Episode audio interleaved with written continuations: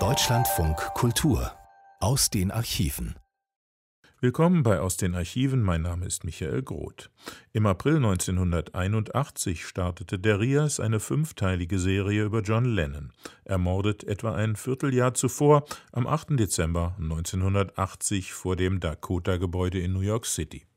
Die Archive wiederholen diese Reihe von heute an, jeweils am ersten Samstag des Monats. Der Autor Siegfried Schmidt-Joos beginnt mit dem Ende. Im ersten Teil geht es um den Mord, die Hintergründe und das Umfeld des am neunten Oktober neunzehnhundertvierzig in Liverpool geborenen Musikers in seinen letzten Lebensjahren.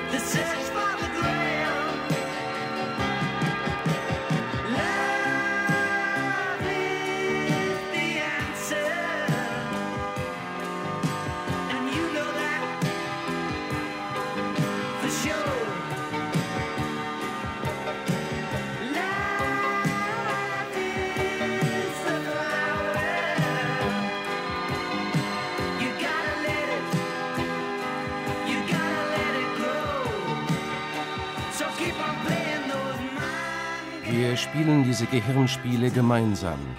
Liebe ist die Antwort und du weißt es genau. Liebe ist wie eine Blume und lass sie bitte, lass sie bitte blühen.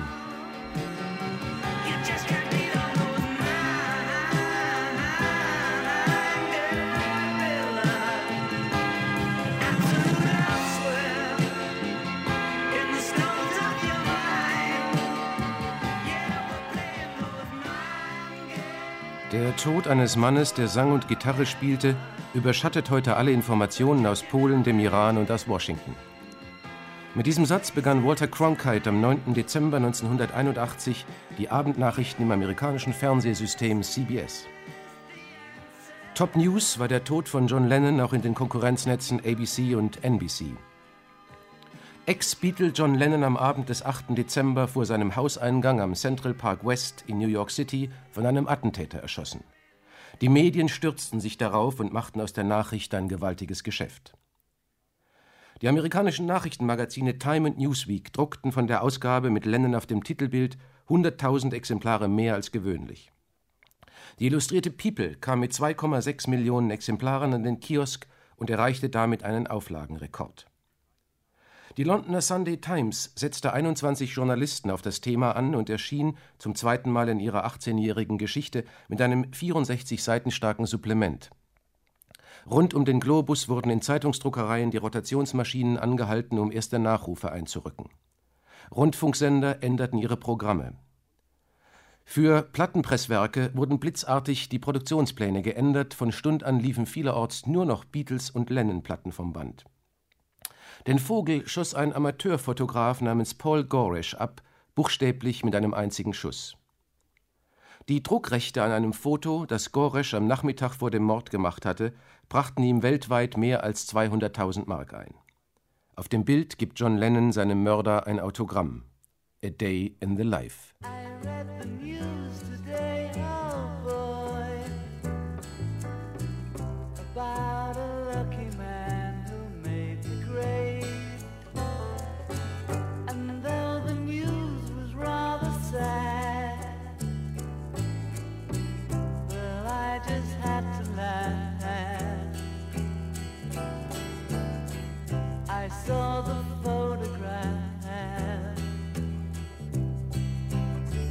He blew his mind.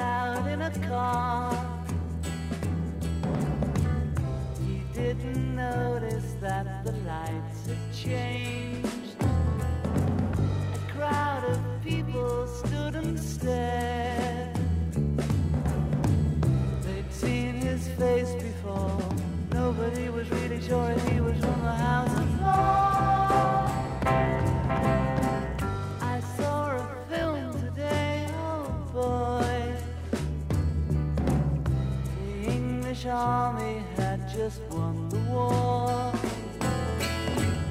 A crowd of people turned away, but I just had to look, having read the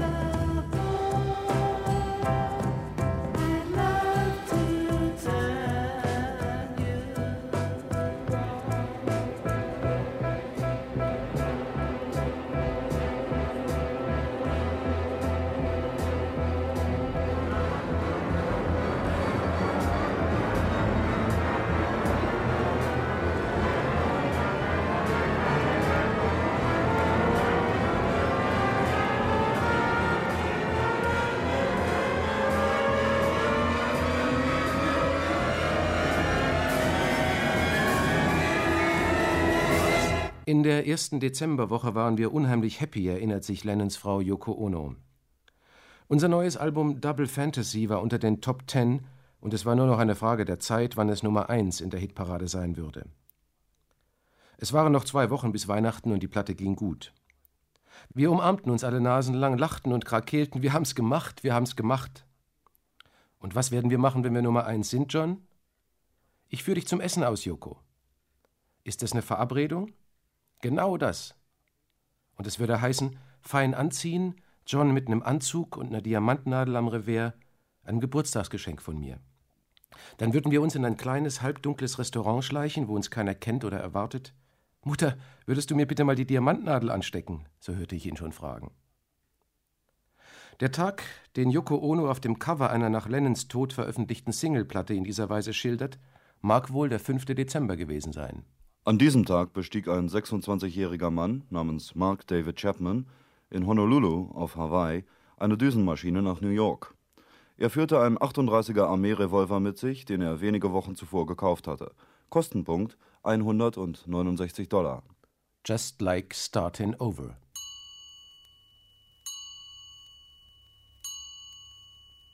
Our life together is so precious.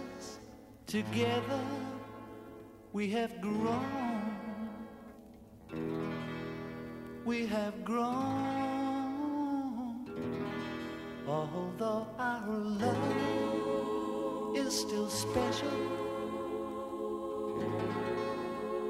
Let's take a chance and fly away somewhere alone. It's been too long since we took the time. No one's to blame. My no time flies so quickly. But when I see you, darling, it's like we both are falling in love again. It'll be just like starting over. Starting over.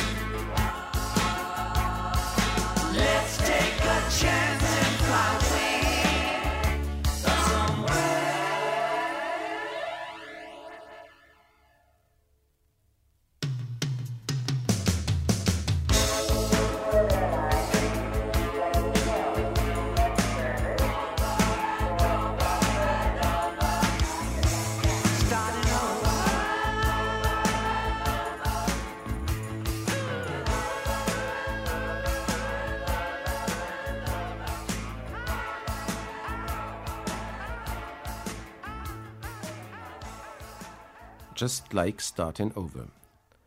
Am Samstag, dem sechsten Dezember neunzehnhundertachtzig, gaben John Lennon und Yoko Ono dem Reporter Andy Peebles von der Londoner B B C drei Stunden lang ein Interview. Hier ein Ausschnitt. People took it serious, you know, saying what's he trying to do and all that, but you know, they forget.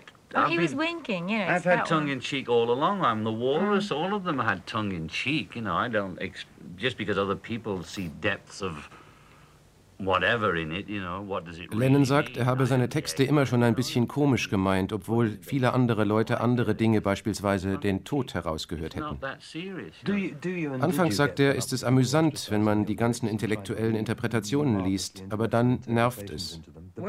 Also habe er sich seit längerer Zeit bemüht, keine Anspielungen oder unverständliche Bilder mehr zu benutzen, die zur Auslegung Anlass geben. Sein Vorsatz, einfache Verse mit eindeutigen Aussagen in einfachem Englisch und ein schlichter Backbeat darunter. Imagery, pretensions of poetry, illusions of grandeur, I call à la Dylan, Dylan-esque, you know. I didn't want any of that, just say what it is, simple English, make it rhyme and put a backbeat on it. And express yourself as simply, as straightforwardly as possible. As they say, northern people are blunt, right? So I'm trying to write like I am. Yeah. And I enjoy the poetic side, and I'll probably do a little dabble later, because Yoko's lyrics are so poetic, I get, well, maybe I should do that. Weil aber Yokos Lyrik so poetisch sei, habe er manchmal am Ende doch wieder ein bisschen Poesie zugelegt. Die Rede kommt jetzt auf Yoko Onos Aufnahme Kiss, Kiss, Kiss. Yes, well, you know, Kiss, Kiss, Kiss, uh, when uh, recording time, um, I started to do it, and then I suddenly looked, and all these engineers were all looking, you know, and I thought, oh, I can't do that, you know. So um, I said, well, turn off all the lights and, and, and put the screen, and... Lennon sagt, sie hat es im Halbdunkel hinter akustischen Trennwänden aufgenommen. Und Yoko sagt, ich konnte es nicht singen, wenn mir alle zuguckten. Lennon habe sich gewundert über das Stöhnen, das Schreien, als ob sie ganz allein einen Orgasmus hätte. Er konnte sich ihre Geräusche gar nicht erklären. Es war, wie wenn jemand in einem japanischen Film durch hohes Gras prescht.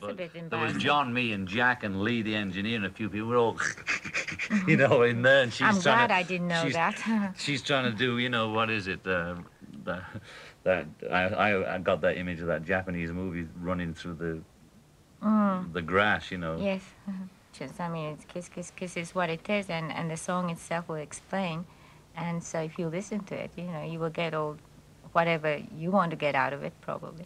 But it's sort of mainly sort of like Sie sagt, es ist, was es ist. Jeder hat die Möglichkeit, rauszuhören, was er zu hören wünscht. Es ist hauptsächlich weibliche Energie involviert, und darüber möchte man nicht sprechen. And in a way, it's like saying, well, this is woman, you know. Well, she was a bit shy. She put up a big screen, put the lights out, and we all just heard this. I think that um, uh, most of my songs, um, well, I, I can't help doing it, so I'm not saying that I do it intentionally. But, die meisten Lieder, sagt Yoko Ono, flögen ihr einfach zu. Sie habe Visionen und die kämen einfach raus. Als Vision möchte sie auch dieses Kiss, Kiss, Kiss verstanden wissen. Man könne raushören, was man selbst will. That you can interpret the vision in any way you like, in a way. An diesem Tag traf Mark David Chapman in New York ein und mietete beim Christlichen Verein junger Männer, neun Häuserblocks von der Lennon-Wohnung entfernt, für sechzehn Dollar fünfzig ein Zimmer. Einem Taxichauffeur, der ihn am Nachmittag nach Greenwich Village hinunterfuhr, stellte er sich als John Lennons Toningenieur vor, der eben aus dem Studio käme. John Lennon und Paul McCartney, so gab er beiläufig von sich, würden demnächst wieder gemeinsam eine Platte produzieren. Gegen Abend wurde Chapman von zwei Damen, die sich später im A B C-Fernsehen zu Wort meldeten, vor dem Dakota-Haus gesehen, wo die Lennons wohnen. Eine sagte, er machte den Eindruck eines wirklich netten, aufrichtigen Menschen, der dort rumsteht und wartet, weil er John so verehrt. In der Nummer Kiss, Kiss, Kiss von Yoko Ono gibt es ein paar Zeilen, die ich vorlesen möchte. Why death? Why life? Warm hearts? Cold darts? Why me? Why you? Broken mirror? White terror? Zu Deutsch, warum Tod, warum Leben, warme Herzen, kalte Pfeile, warum ich, warum du, gebrochene Fenster, weißer Terror, Kiss, Kiss, Kiss von Yoko Ono.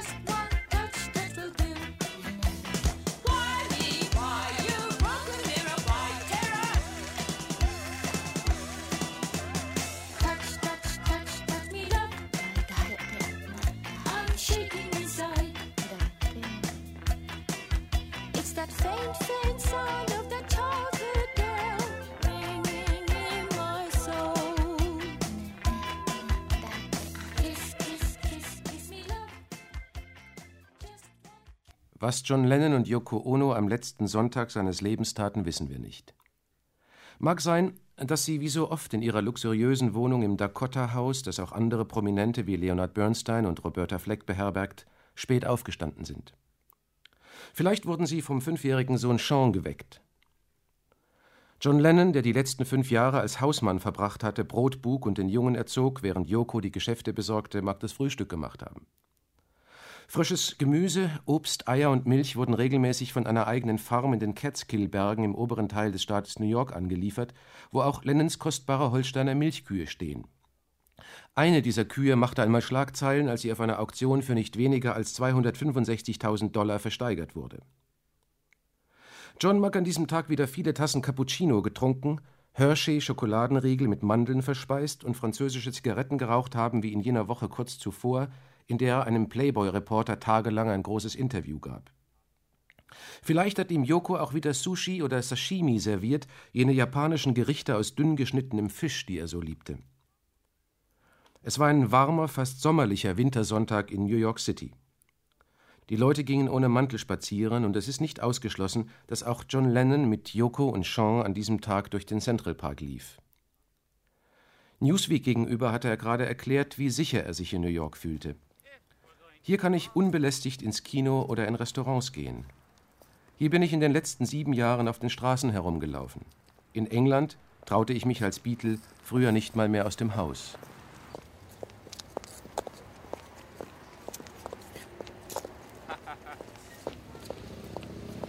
Hey Yoko, why don't you buy that building? That's a good idea. You can have one room to keep your fur coats and one to keep cats in.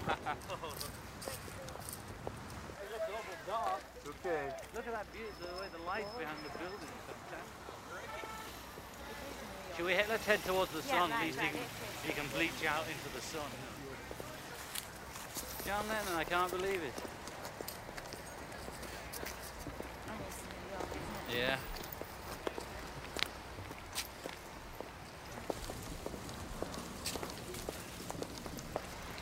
Well, here we are again. Just two average people strolling through the park.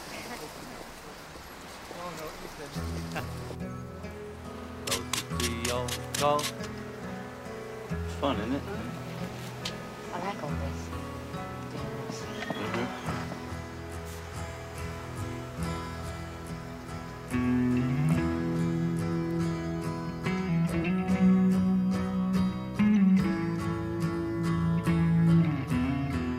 Yoko Ono hat diese Straßenszene von einem Spaziergang der Lennon-Familie, ihrem Stück It Happened, vorangestellt, das sie als B-Seite einer Single nach Johns Tod veröffentlichte.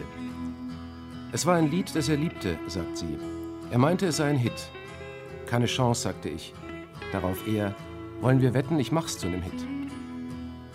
Ich erinnere mich noch, dass ich fragte, warum gerade das? John hatte das Stück zwei Wochen vorher zwischen meinen alten Demo-Tonbändern entdeckt. Diese Aufnahme fertig zu machen, hat mich viel Anstrengung gekostet. Aber ich weiß, dass John keine Ruhe finden würde, wenn ich es nicht vollendet hätte. Ich hoffe, du magst es, John. Ich tat mein Bestes. It happened.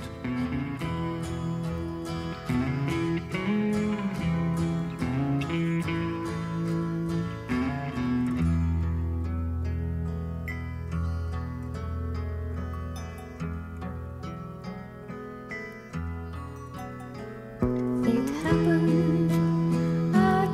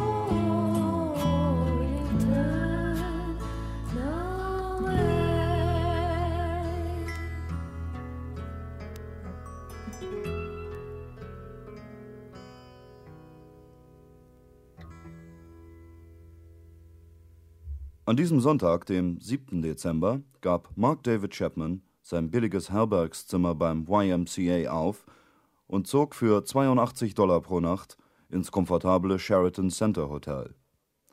Abends ließ er sich dort ein lukullisches Mahl auftischen. Als ob er sich, wie Time schrieb, schon vorab für etwas belohnen wollte, auf das man stolz sein kann.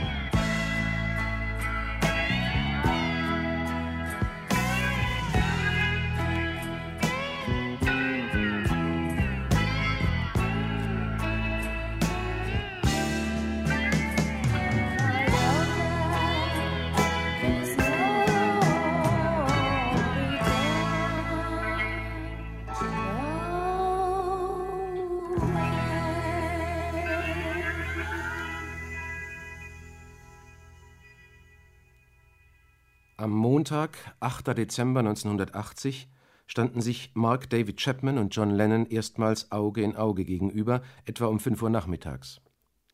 Lennon und Yoko Ono traten aus der Haustür, die Limousine wartete, um sich ins Record Plant Studio an der vierundvierzigsten Straße fahren zu lassen.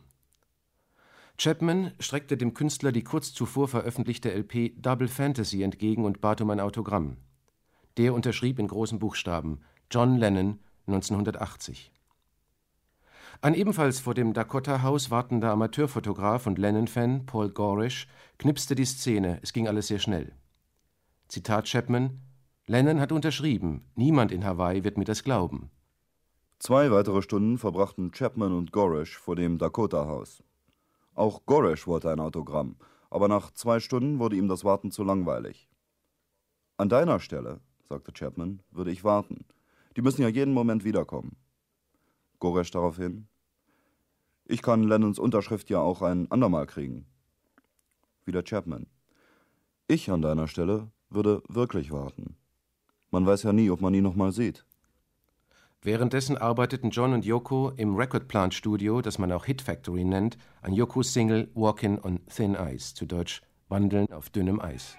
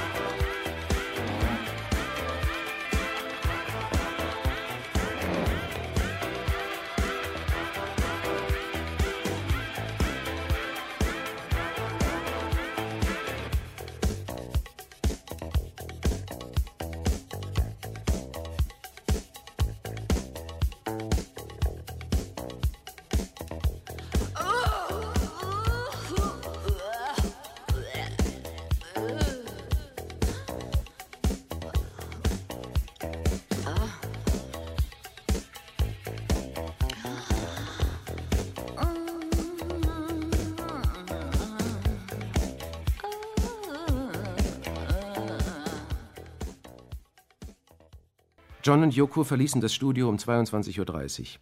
Eigentlich hatten sie vorgehabt, noch essen zu gehen, entschieden sich aber dann doch für den Heimweg. Sie entstiegen, erst Yoko, dann John, dem Mietwagen etwa zehn Minuten vor elf an ihrem Haus.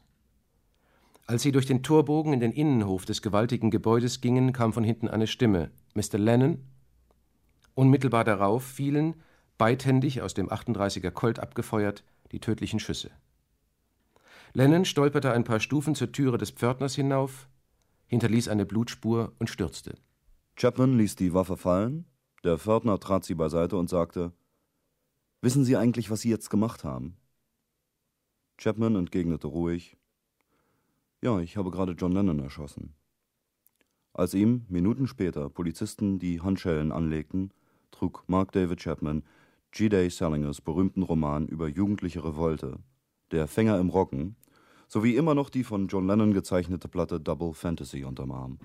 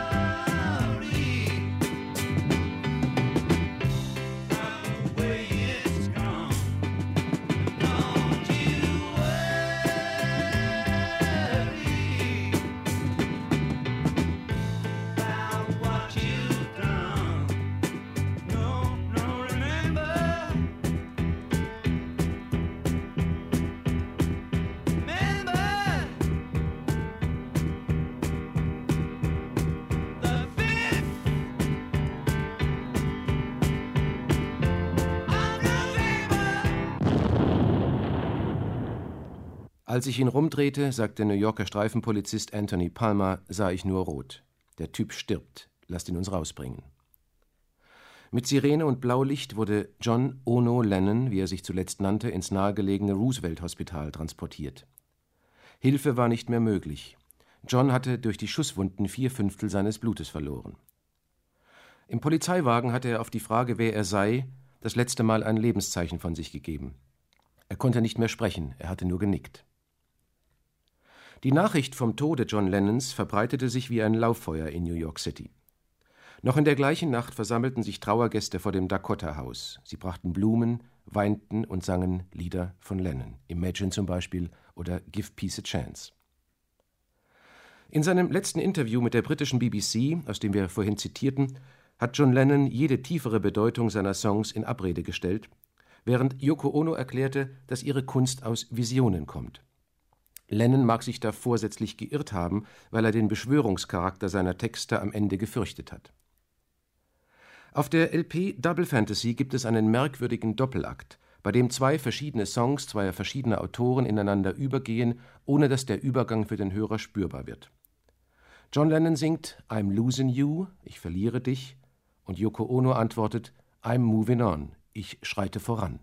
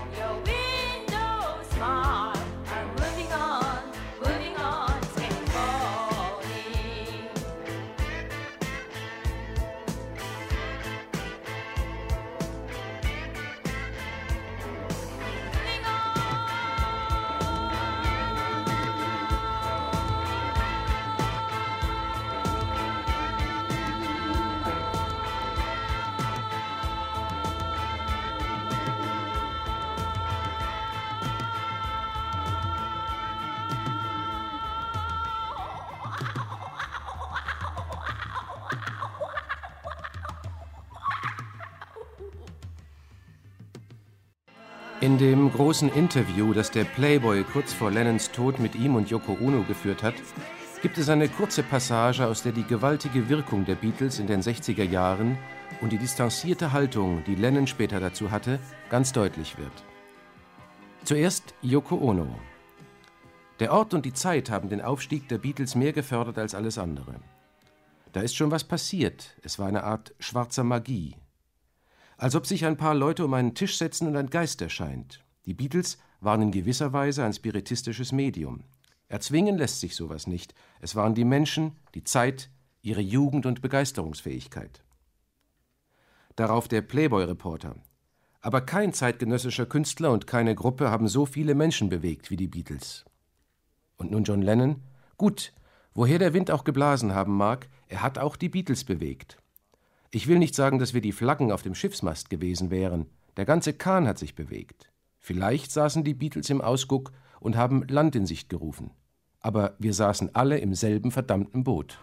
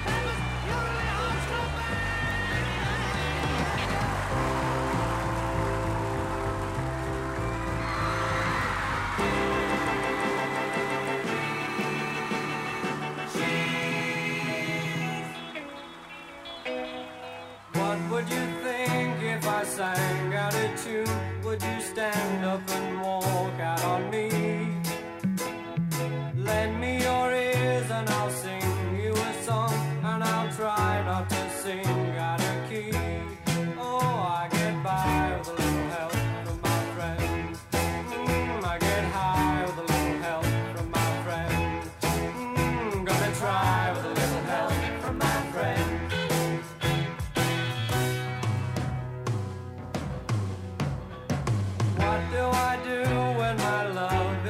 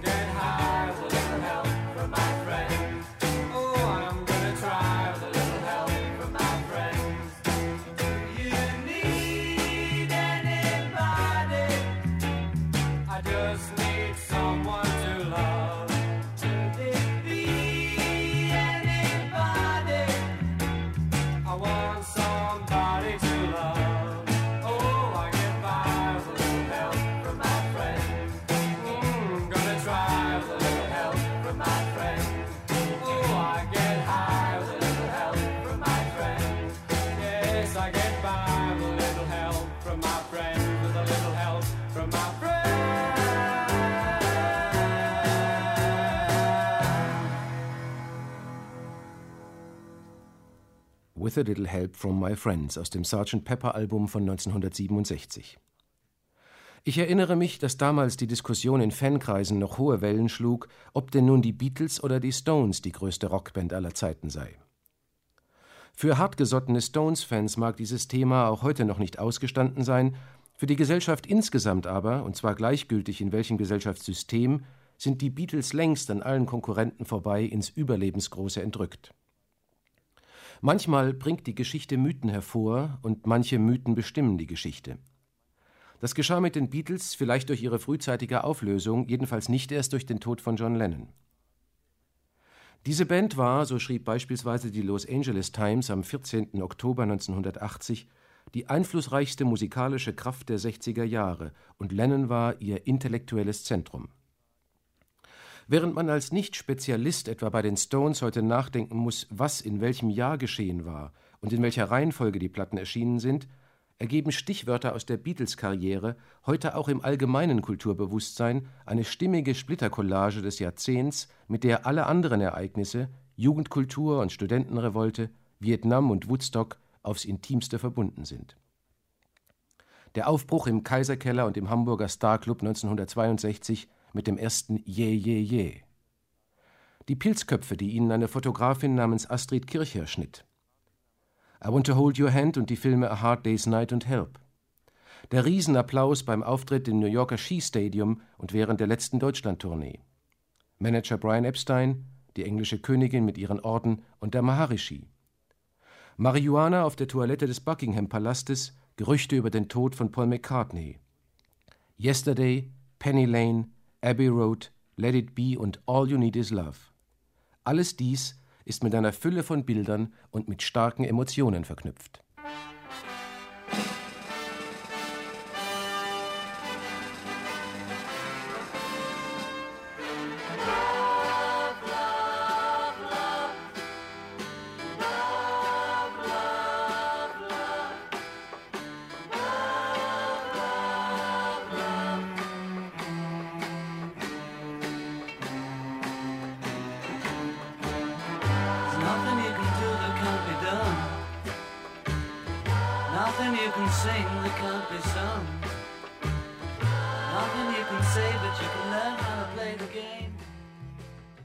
Deutschlandfunk Kultur aus den Archiven. Sie hörten den ersten Teil einer Reihe, die der R I A S Anfang der achtziger Jahre John Lennon widmete. Der Abschied nannte Siegfried Schmidt-Jost diesen am siebenundzwanzigsten vierten neunzehnhunderteinundachtzig ersten Abschnitt einer groß angelegten musikalischen Lebensgeschichte unter dem Titel Mind Games.